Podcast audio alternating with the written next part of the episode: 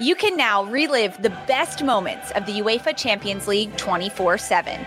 The UEFA Champions League channel is a new 24 hour streaming channel serving non-stop goals, highlights, and full match replays from the world's most prestigious club competition. Reminisce on your favorite moments, legendary players, and brilliant goals with the UEFA Champions League channel, streaming around the clock on Pluto TV and the CBS Sports app.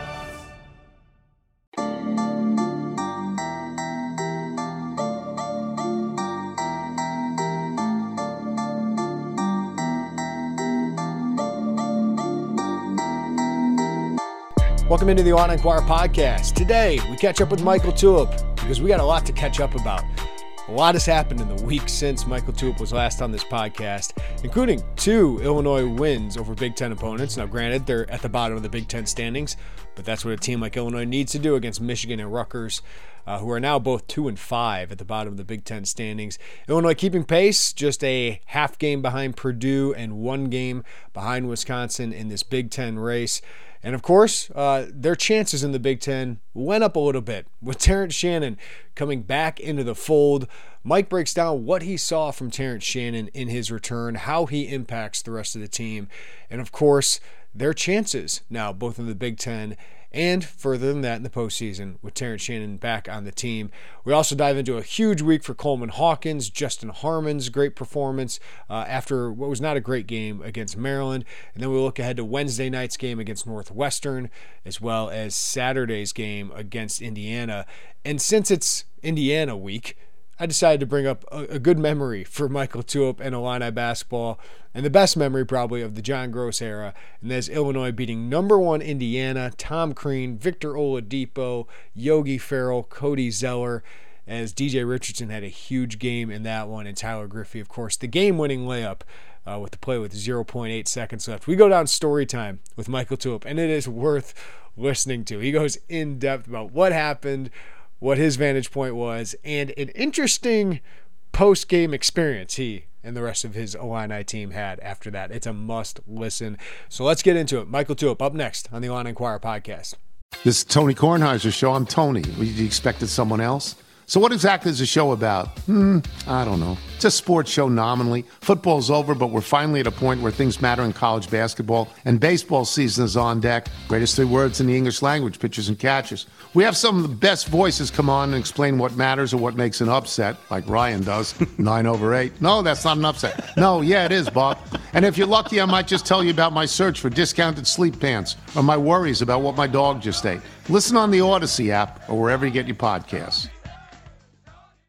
All right, it's that time of week to catch up with our guy, Mike LaTulip, Illini Inquirer basketball analyst. And Mike, we got a lot to talk about. Very eventful week for Illinois basketball. But I want to start here. It was two wins. And what actually happened on the basketball court was maybe Coleman Hawkins' best week uh, as a college basketball player and by basketball player in general. So I want to talk about Coleman Hawkins' week before we dive into the Terrence Shannon thing. 33 points, 19 rebounds, 11 steals, 8 assists in two wins. Now over two bottom Big Ten teams right now in Michigan uh, and Rutgers, but still fantastic week for Coleman Hawkins. What stood out to you most about his really kind of breakout the last few months? I think it was an incredible week. There's no denying that. And I think the the approach I want to take to answer this, if you don't if you don't mind, yeah. is just more of like a thirty thousand foot view of how we got to where we are with with Coleman Hawkins because I think it's a really good case study um, for college basketball mm-hmm. in general and the state of college basketball right now. I mean, you think about what he's embodied, what he's done in terms of staying here staying in Illinois, you, you, that's six minutes a game his freshman year, 1.4 points per game. And there are a lot of players that would have left because it, he was behind Kofi, really, and, and some older guys that year. And then that following year, Kofi came back. Grandison was back. DeMonte was back. Like everyone was back. So he could have easily said, know, if he felt like there were greener pastures that he he could have left, if he didn't have people in his corner that know basketball and understand development and what that means, because that freshman year you could see his role when he came in. It was okay. energy, effort. Like he, you know, he keeps balls alive on the offensive glass, tip outs, you know, those types of things. Good. Maybe you can see things moving forward with him. Sophomore year. Now he's playing 20 minutes a game, and majority of that's at the four because Kofi's playing. And that was the year I thought that it was, hey, this defense is popping because it's Ron Harper Jr., it's Keegan Murray, it's those type of assignments that really open your eyes to say, man, like he can do some things on the defensive end. And all the way into the NCAA tournament where he blocks the game winning shot against Chattanooga. And then you go to junior year and they're starting to incorporate him more in the offense. And then now you're saying, okay, you can run some things through him. Turnover prone at times, sure, but you can run some things through him. So the evolution there of energy and effort, defense, still defense his junior year, but now incorporating some some offense into there. And then he's put it together, man. He's he's put it all together this year. And he's become an NBA prospect. He was an NBA prospect after his sophomore year. They were starting to talk about him a little bit. Junior year, he obviously goes to the combine. Um, and then now it's he's put himself in position to to get drafted. So I think what gets lost on people is the development piece of it. Mm-hmm. And he has developed, and he's developed because he's stayed in one place and he's grown within a program. And too many times, I think people are dashing for the next place because that's where they feel like they feel like they can't develop at a place because they have limited playing time and they need to go get it somewhere else. Where if you have limited playing time, odds are something you need to work on, somebody in front of you that is doing the things you're not doing, and it's going to push you to develop at a more rapid rate. And I, I mean, I, st- let's stay in the Big Ten. Look at, I know it was years ago, but look at Frank Kaminsky. Mm-hmm. Didn't play over 10 minutes a game his first two years. I mean, four minutes a game his freshman year, 10 minutes a game his sophomore year. That dude ended up being the National Player of the Year. Can I add another one? Hit me. Luka Garza. Yeah. yeah. Johnny Davis didn't start a single game his freshman year. But those guys stayed, and you're able to give yourself a chance to develop. And if you like, what what hurts transfers is every no matter where you go, doesn't matter where it is, you are learning a new system, and there's just a given acclimation process with that. So I know that was a, a lot of ways to go with Coleman Hawkins, but you can see just his immense value for this team. The past few games have been you know, indicative of that. Because the Maryland game he has foul trouble, everything looks out of sorts, you lose the game, and then he put he turns in two pretty incredible performances this week, and and you, you just you're you can't help but be impressed because he's he's stuck it out, um, and, and man, he's he's grown as a as a person and a player. We know how good he is, you know, hedging ball screens, switching contesting at the rim, all those things. But 11 steals in two games, and, and to go along with two of his best rebound performances of the season 19 rebounds, a lot of those on the, on the defensive end, Mike. What I mean, the the steal part is is pretty uh, amazing. Like, what what stands out to you about how he's improved on even that end? Because we know he's improved as a shooter. The running offense through him, his turnovers have gone down. But defensively, we thought he was already really good, borderline elite. How is he taking another step, or what's he added there? Yeah, I think the film will be great because it's a Coleman Hawkins special. So stick around, stick around for that. Um, it's it's his IQ, and some guys are able to get steals just in in different ways. Some just have brute strength on the ball and overpower ball handlers and are able to take your lunch some guys like, like Coleman's the best I've seen in the Big Ten as a big man with steals since Ethan Happ. Hmm. And and Ethan Happ, even Ethan Happ didn't have a two game stretch right. of eleven steals.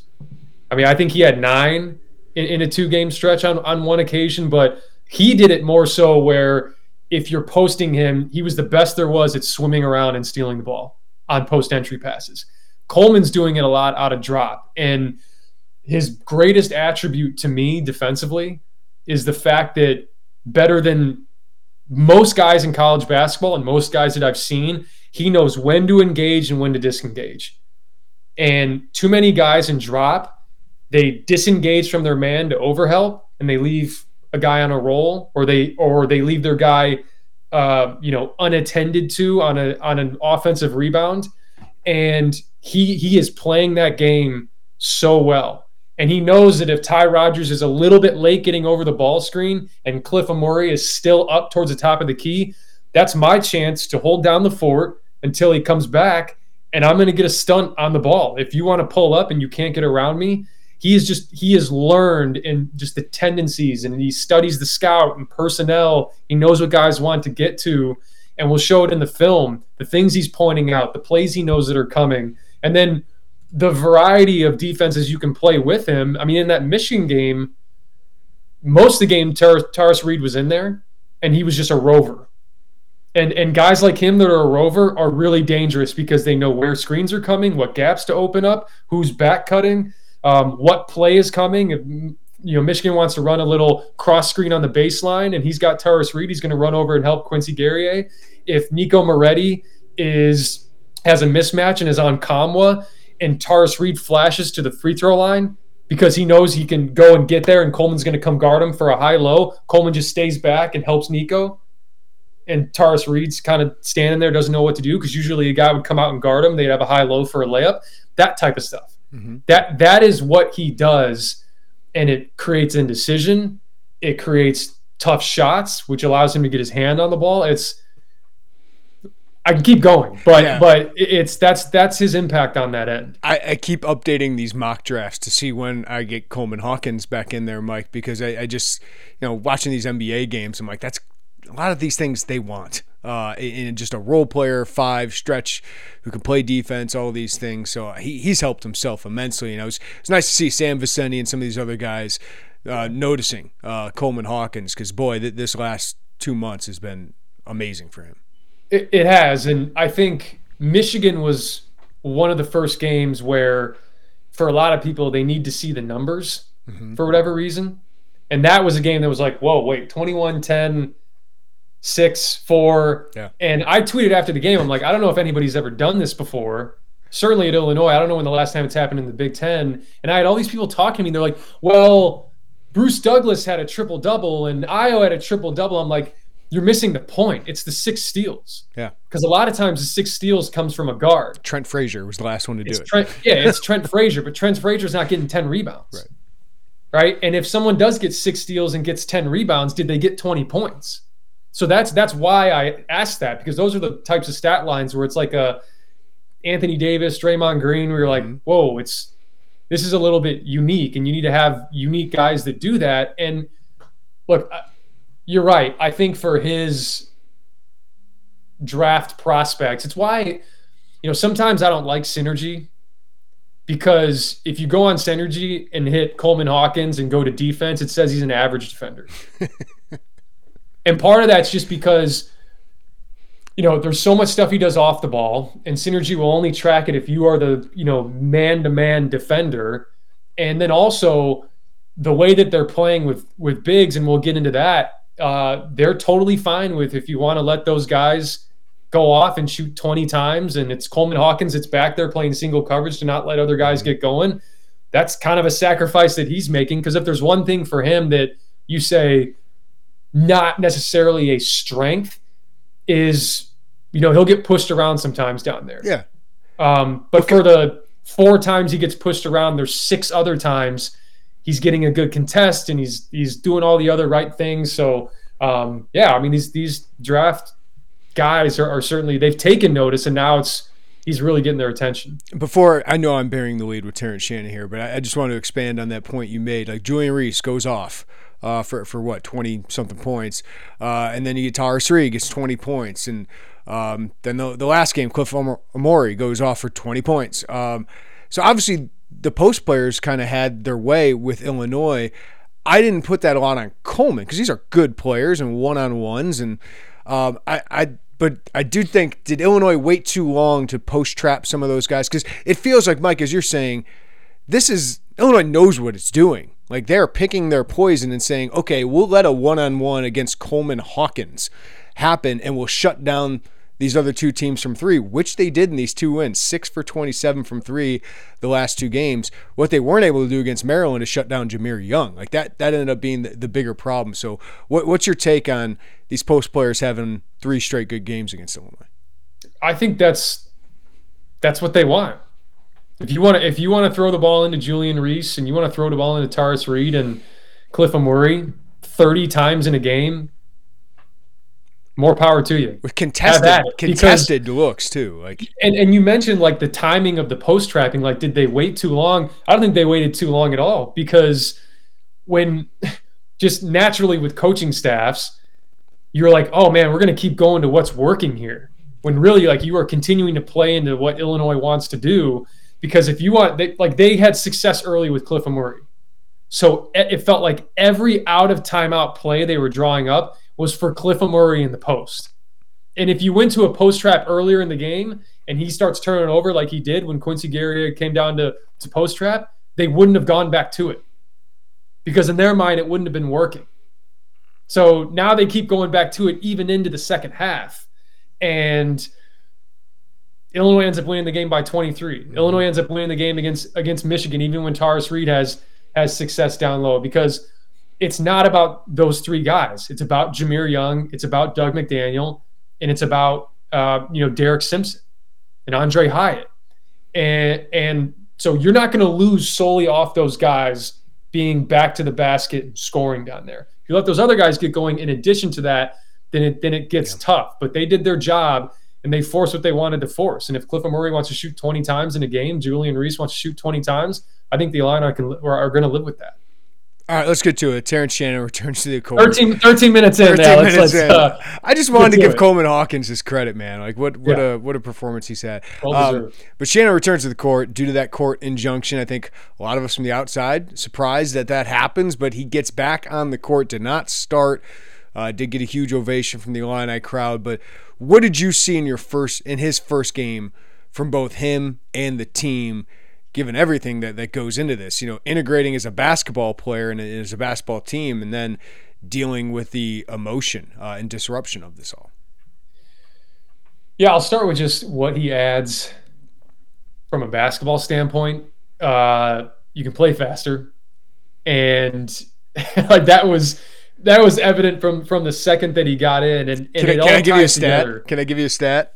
Sure. With Terrence Shannon, they're averaging 12 points a game in transition. Without him, it's about six. So just uh, and then they have season high 20 in his return. So well, I, what's amazing is just how much it all ties together. And they are a better defensive team when Terrence Shannon's out there. And when you're a better defensive team, you get more stops. When you get more stops, you get more opportunities like he does to, to get out and transition. For a lot of teams, transition is long rebound, it's turnovers, and that's your way of getting out and getting those easy baskets.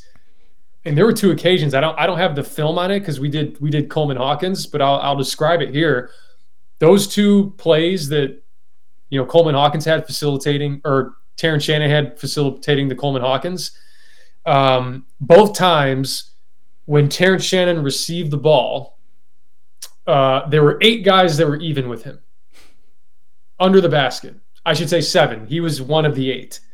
And if you just stopped it two and a half seconds later, it was like, where are all the other guys? and and that's just that's such a weapon to have because he turns transition looks that really shouldn't be there into transition looks. And and that that is only going to help your offense. He shoots 10 free throws again. Um, and then I think the other thing is you could see right away conditioning's not there. Um, he's going to figure that out. And anyone that that has you know played basketball knows that when you're getting your conditioning right, the first thing that goes is your shooting because it's it's the most mechanical thing uh, on the court, and so there's just a lot more um, moving parts with that, if you will. Uh, so that that's going to take some time. He'll get, I think he'll he'll get a little bit more um, adjusted to that. But you, I mean, you can see this team was really good, even when he was off. I guess in his absence with him, the there are even more yeah. possibilities. There's no question. Whose role changes the most with Shannon coming back? You know, I think, and this speaks to this team.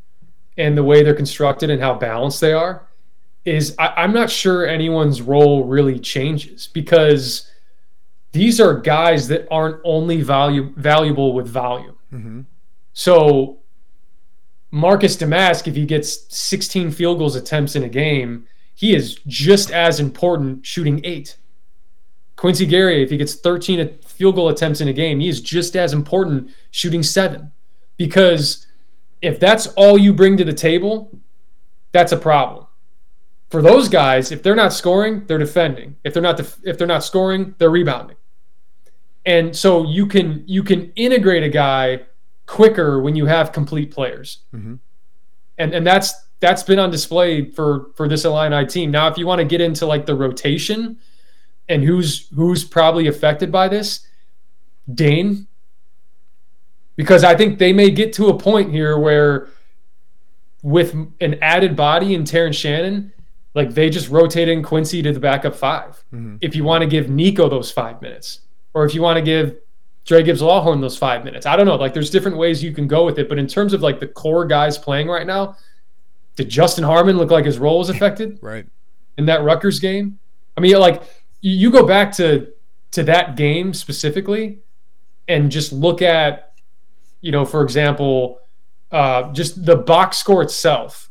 And I you can you can go on like down the line. Coleman Hawkins, 12 points, um, nine rebounds, uh, you had, you know, Domask was 12 points, five assists, seven rebounds. Guerrier was 15 points, 11 rebounds. Um, Harmon was 18 and eight. Like you could have said that that happened, like that, those things all happened without Terrence Shannon. Right. And he played as well, and he had 16. Mm-hmm. So again, it's why this team is so much fun to watch because they all, all those pieces like accentuate each other and that's really really fun basketball because like they are like that team is just like the sum of the parts. They're really good parts and they're talented parts, but man, the, the, the connectivity and the and the synergy they have is pretty incredible. All right, so big picture, how does this team's outlook change with Terrence Shannon back on the court, assuming it, it, it lasts? I mean, obviously we we don't know what the future holds with his case and everything that goes with it, but if he's here the rest of the season, what changes for this team?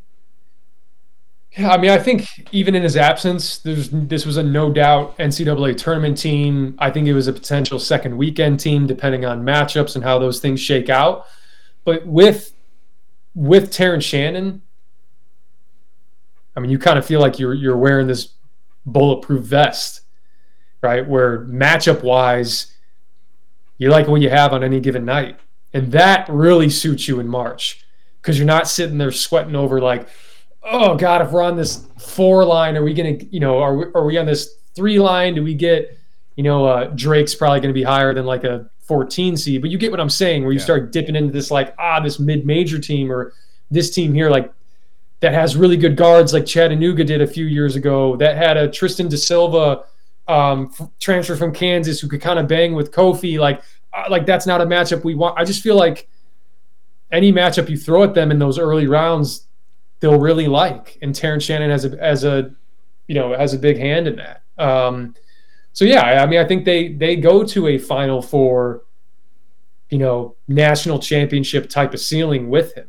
Um, that's not to say you're not going to have some missteps along the way, but and I also don't like, you know, you know, I don't like prognosticating. Yeah. Oh, this is a Final Four team. This is a because that 2021 team was a Final Four team. Yeah, that was a Final Four team that lost in the second round of Loyola. So those things can happen.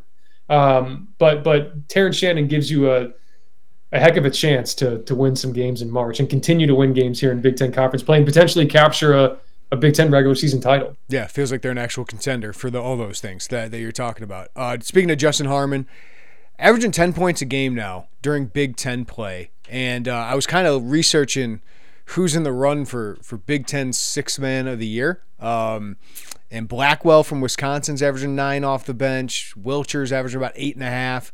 Harmon's currently at seven because of his slow start. Uh, but man, he, he's starting to really settle in, Mike, and, and even with Shannon coming back, makes that big of an impact. Uh, what's he What's he mean to this team, and how's he kind of settled into that role? Yeah, I was uh, I was really impressed with him this week because I was really critical of him last week. Yeah. I mean, I thought he did not play well. The worst game of the season, no question, against Maryland. Didn't look engaged. You know, didn't have that same bite he has defensively. Wasn't aggressive offensively, and the reason I was so critical is because you've seen what he's capable of. Showed that against Rutgers. He showed that against Michigan. He showed that at other times this year. And you know, him understanding his responsibility on this team because a lot of times you can look at yourself as a six man and be like, "Man, I'm I'm you know, if I play well, it's found money." Um, or if I play well, it's in addition to all these other guys playing well. So if I want to take a night off or not come in, I got other guys that can help me up. And look, he may be the six man, but his his you know importance to this team is is so huge. When he is aggressive offensively and when he's dialed in defensively, this team. We talk about Terrence Shannon coming back and and how that gives this team takes this team to another level. This team gets taken to another level when Justin Harmon's playing like that mm-hmm. because he is a guy that would start at guard for a lot of Big Ten teams. And to have that as a weapon off your bench and for him to continue to just like keep things simple as well. Like, hey, I, even when he had added responsibility with Terrence out, it was still, man, straight line drive, active on the glass, pest defensively, catch and shoot guy, pick my spots, attack you downhill. And he's maintained that. And now he's starting to like, like you said, settle into his role and when you settle into a role, you become more efficient. Mm-hmm. When you become more more efficient, you become more confident. So he can't have those those letdown games like he did against Maryland uh, because he's just too important to this team. And man, like what a important pickup he was just for added depth yeah. to this team because they've been they've been kind of thin in that area, and, and Justin Harmon has no question helped them out. I want to bring up Marcus Domask for a minute before we look ahead to this week. He's averaging about four turnovers. Um, actually, averaging four turnovers the last three games, shooting 20% from three, just 42% from the field. But he's still averaging during that stretch 17.7 points, 4.7 rebounds, three assists.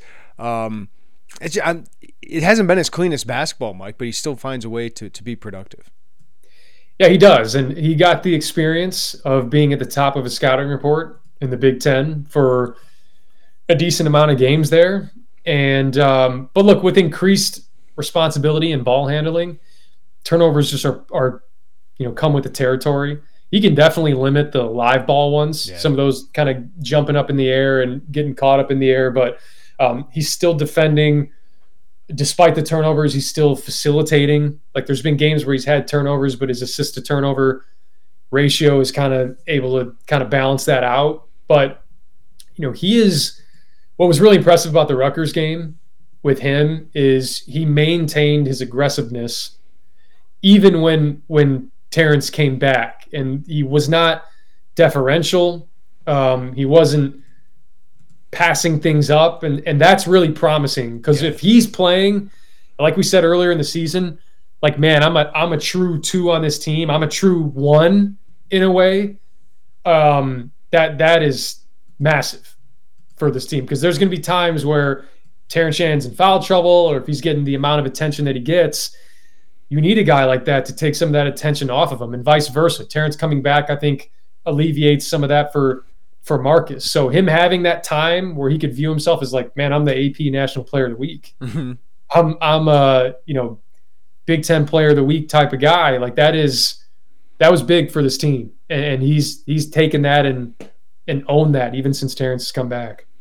All right, let's look at the week ahead, Mike. Uh, Wednesday night at Northwestern, first road game for Terrence Shannon since all of this went down, and of course a, a Northwestern team that right now is you know top five, top six team in the Big Ten, and uh, obviously they want some revenge after you cooked them uh, with the first game, Big Ten game without Terrence Shannon there. Not currently a quad one opportunity, but it's right on the borderline, and I think Northwestern has a chance uh, to kind of get into that top 60 of the net at some point. So, what do you think of this matchup? What are the keys for the Illini? Yeah, I think Northwestern's going to be better with their post traps.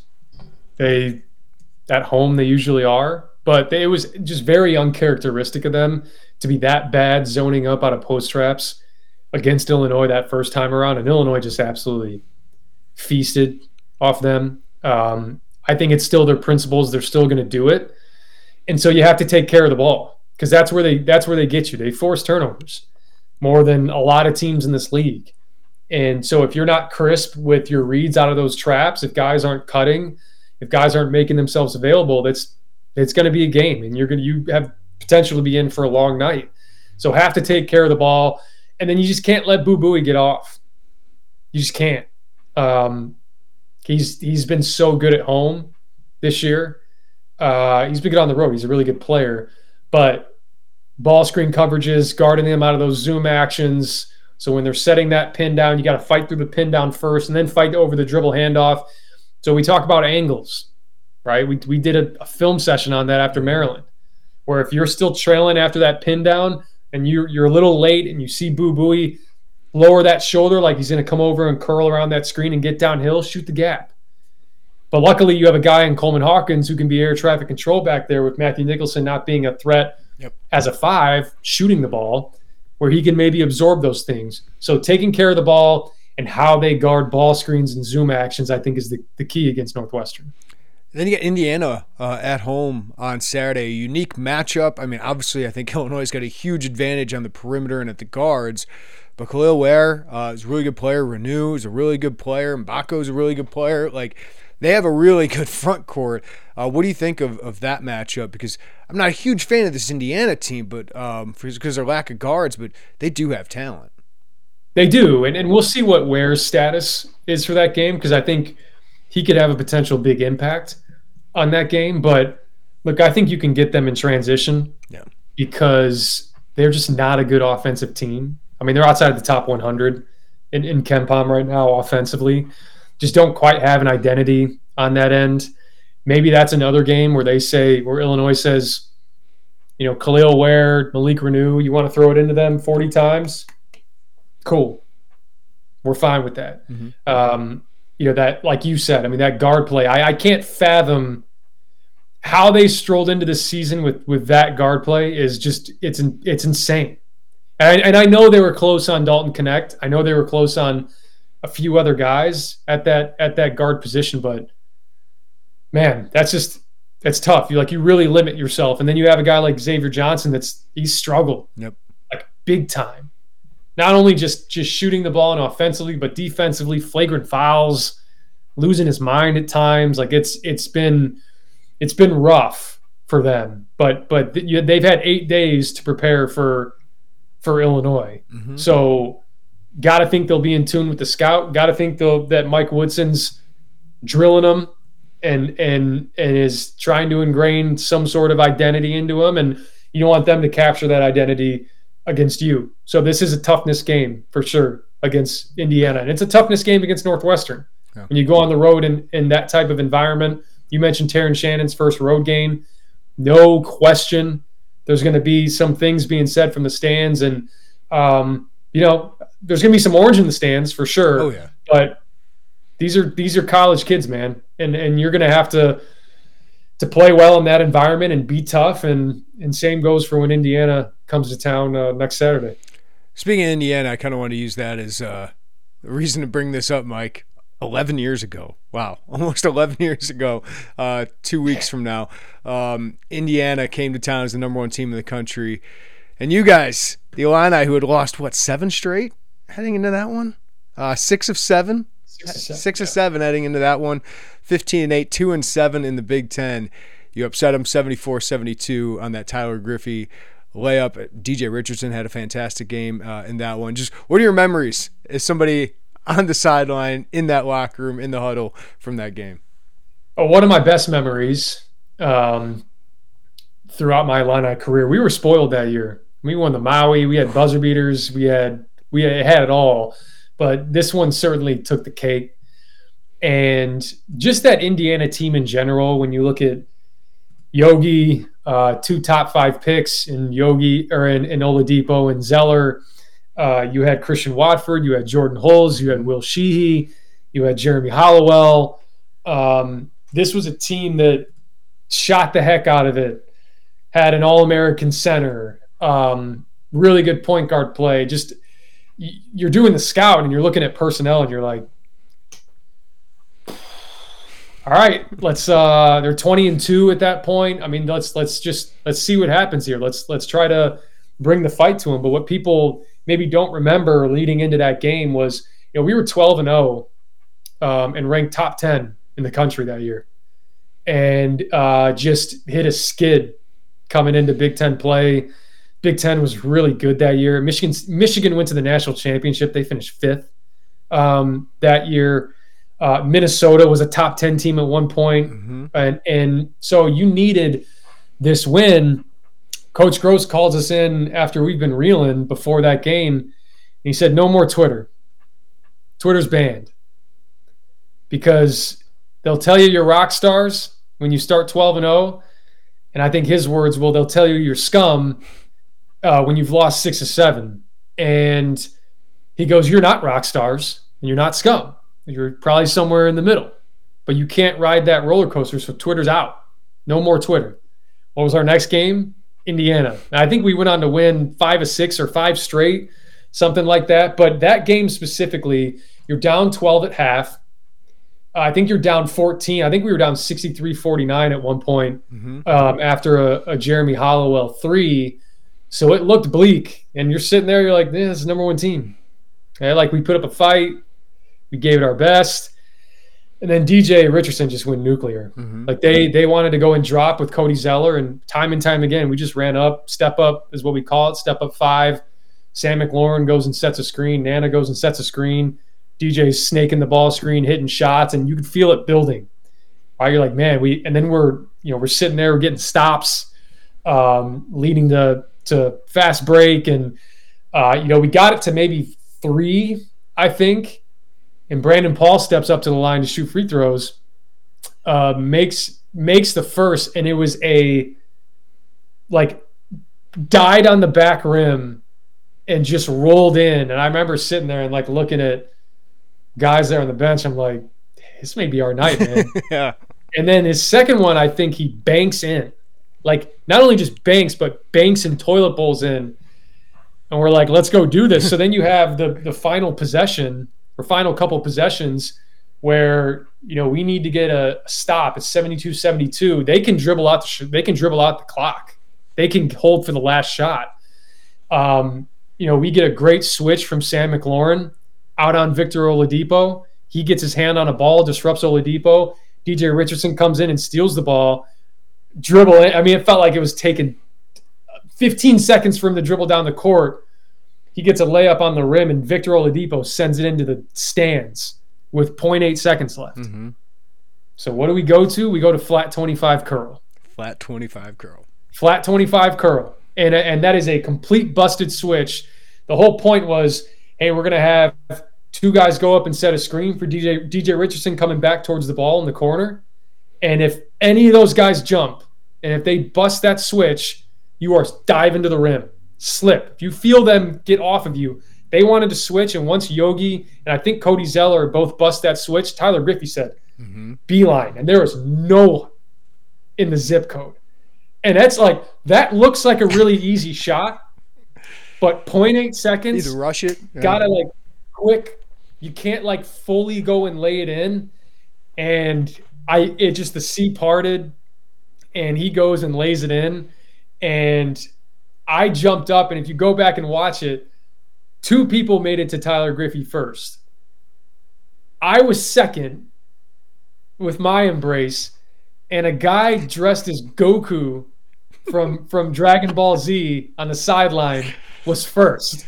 He got to he got to Tyler Griffey first. If you go go back and watch it, it's I remember it's unbelievable. that kid. That was it was it was awesome. And one th- one story I don't know if many people have heard, but I'll tell it because it's just it's one of the funniest things ever. So you had we had the court storm, long-winded up. I'm sorry. But, but no, but this is great. But by the way, um, Brandon Paul, hell of a pass on, on that inbound, and yeah. Riley O'Toole was in the stands and went and just like hugged the heck out of him. Yeah, because uh, Riley was him. there baseline with my brother. Yeah. for that game because we've known Riley for a long time. So he runs over, and the funny thing with Brandon is he passed that ball Tyler lays it in, and instead of going over and celebrating, um, I still view it as a form of celebration from Brandon. Brandon walked over to the courtside seats Just and down. just sat there and just took it in. Yeah. And Riley went up and like was like sitting down next to him and was like patting him on the chest. So that that was amazing. I, I Um, love that though about Brandon because it's like I just need to take this in. Like I, I just Yeah. you just you can go crazy and all that, but just watching the, the pandemonium around, just like we just did that. Yeah, like when you're in it, you're kind of like there's a lot going on, and um, so we had the court storm. Groce went over, and I think it was it was it was Joe Tessitore and, and Sean Farnham. I think were were on the game. they've done it, Tess. Yeah, So so he goes over and sits with them in between them. We have guys storming the floor. So Groce is talking. DJ's probably doing radio. Uh, Brandon maybe talking to somebody. So we go to the locker room afterwards, and it's like me. It's it's Mike Shaw. It's Devin Langford. Kevin Berardini. It's it's um, it's the bench mob basically Yeah. and we're all celebrating, jumping around in there. Guys have taken their shirts off. They're, you know, throwing their jerseys around. And then we hear this. We turn around. Tom Crean is in our locker room. in our locker room. weird. And he's like, great game, guys. You guys played a hell of a game. Mike Shaw was like, man, if you don't get out, like, he was like stepping to, it was hilarious, man. Because to get to our locker room, it's not like I'm walking to my locker room, let me stop on the way. Like, he went out of his way to go into our locker room and stand where Coach Groce stands pregame. And it was just like, What are you doing, man? a bizarre it was a bizarre moment. It's very mainly because like our whole team wasn't in there. It was like seven of us. So we were all kind of looking around like what is he doing in here? So It's very Tom Crean. a lot of good memories from that game. And um, a hell of a night after that game One thing I remember is they reviewed that Griffey layup to make sure it was good, and Crean was like, "Oh, it was late. It was late." And Brandon Miller, assistant coach at the time, is just staring him down and like, "Nope, nope." It was it was Yep. fantastic. It's like Bra- brandon brandon was you know we had a game winner in hawaii dj richardson did Yep. and brandon miller was the one that they tried to wave it off and he was the one once again running over to the refs I think I swear he was yelling to the refs, "That's a chicken dinner. That's a chicken dinner." So that's I. Brandon Miller's got a soft spot in my heart, man. I loved, I loved playing for that guy, and um, but yeah, Indiana, man, that was ten minutes, I think, of of description for it, but though. Love it. that's probably not enough time with how amazing that night was. Uh, fantastic story time there, Michael. To a fantastic breakdown as always. We'll catch up next week uh, as Illinois and Terrence Shannon try to uh, readjust it, but uh, another big week ahead with Northwestern and Indiana, two rivals this week. We'll catch up next week, Mike. Sounds good, man. Great stuff, uh, as always, from Mike LaTulip. But uh, that was fun to go down story time with Mike LaTulip about uh, a huge win in Illinois basketball history and great breakdown of the Illini as always. We do have our film room getting posted right now as I record this, uh, and it's a great breakdown of Coleman Hawkins and just the defensive impact he makes. Yeah, can get beat one on one, and Mike breaks that down a little bit and, and how he thinks Illinois can can help that a little bit and why they've defended that way, but also just how Coleman Hawkins, as Mike likes to say, plays air traffic controller so well on defense. It is worth the watch. So if you are a VIP member, take advantage and watch those film breakdowns, whether it's Mike LaTulip now during the basketball season or Jay Lehman during the football season. I become way more understanding. I don't want to say I'm like the smartest basketball person alive, but I just get to know the game so much more by Mike LaTulip teaching it to me every week. So I take advantage of it. Hopefully you do as well. And the same goes for Jay Lehman during football season. I learn something new every time uh, these guys break it down for me. So appreciate you listening to the Illini Inquirer podcast. Give us a follow, rating, review wherever you get your podcast. Check us out on YouTube as always. Hit the like button, subscribe, hit the notifications bell when you go check us out on YouTube, and be on the lookout for all the latest at Illini Inquirer. Derek Piper caught up with several recruits at the last Illinois basketball game, including Phoenix Gill. He'll have an update on him very shortly. We'll more on the Jeremiah Fears commitment, and it's going to be a big weekend for Illinois football recruiting as well. And of course, we will be at these next two games for Illinois, heading to Northwestern, where I'm interested to see what that atmosphere is like. Maybe it's half Illinois fans, but there certainly will be Northwestern students there. And uh, what will Terrence Shannon hear? What will that be like for the Illini? And how do they handle a tough opponent on the road? Uh, and obviously, Northwestern has been really good at home, beating Michigan State, beating Purdue there. If Illinois can get a win at Northwestern, might help them catch up uh, to these other teams, Wisconsin, Purdue, that they're chasing in the Big Ten and keep Northwestern kind of out of this race at the top. All right, that'll do it for us. Everybody have a great day. Take care of each other. We'll talk to you next time right here on the Illini Inquirer podcast. Bye, everybody.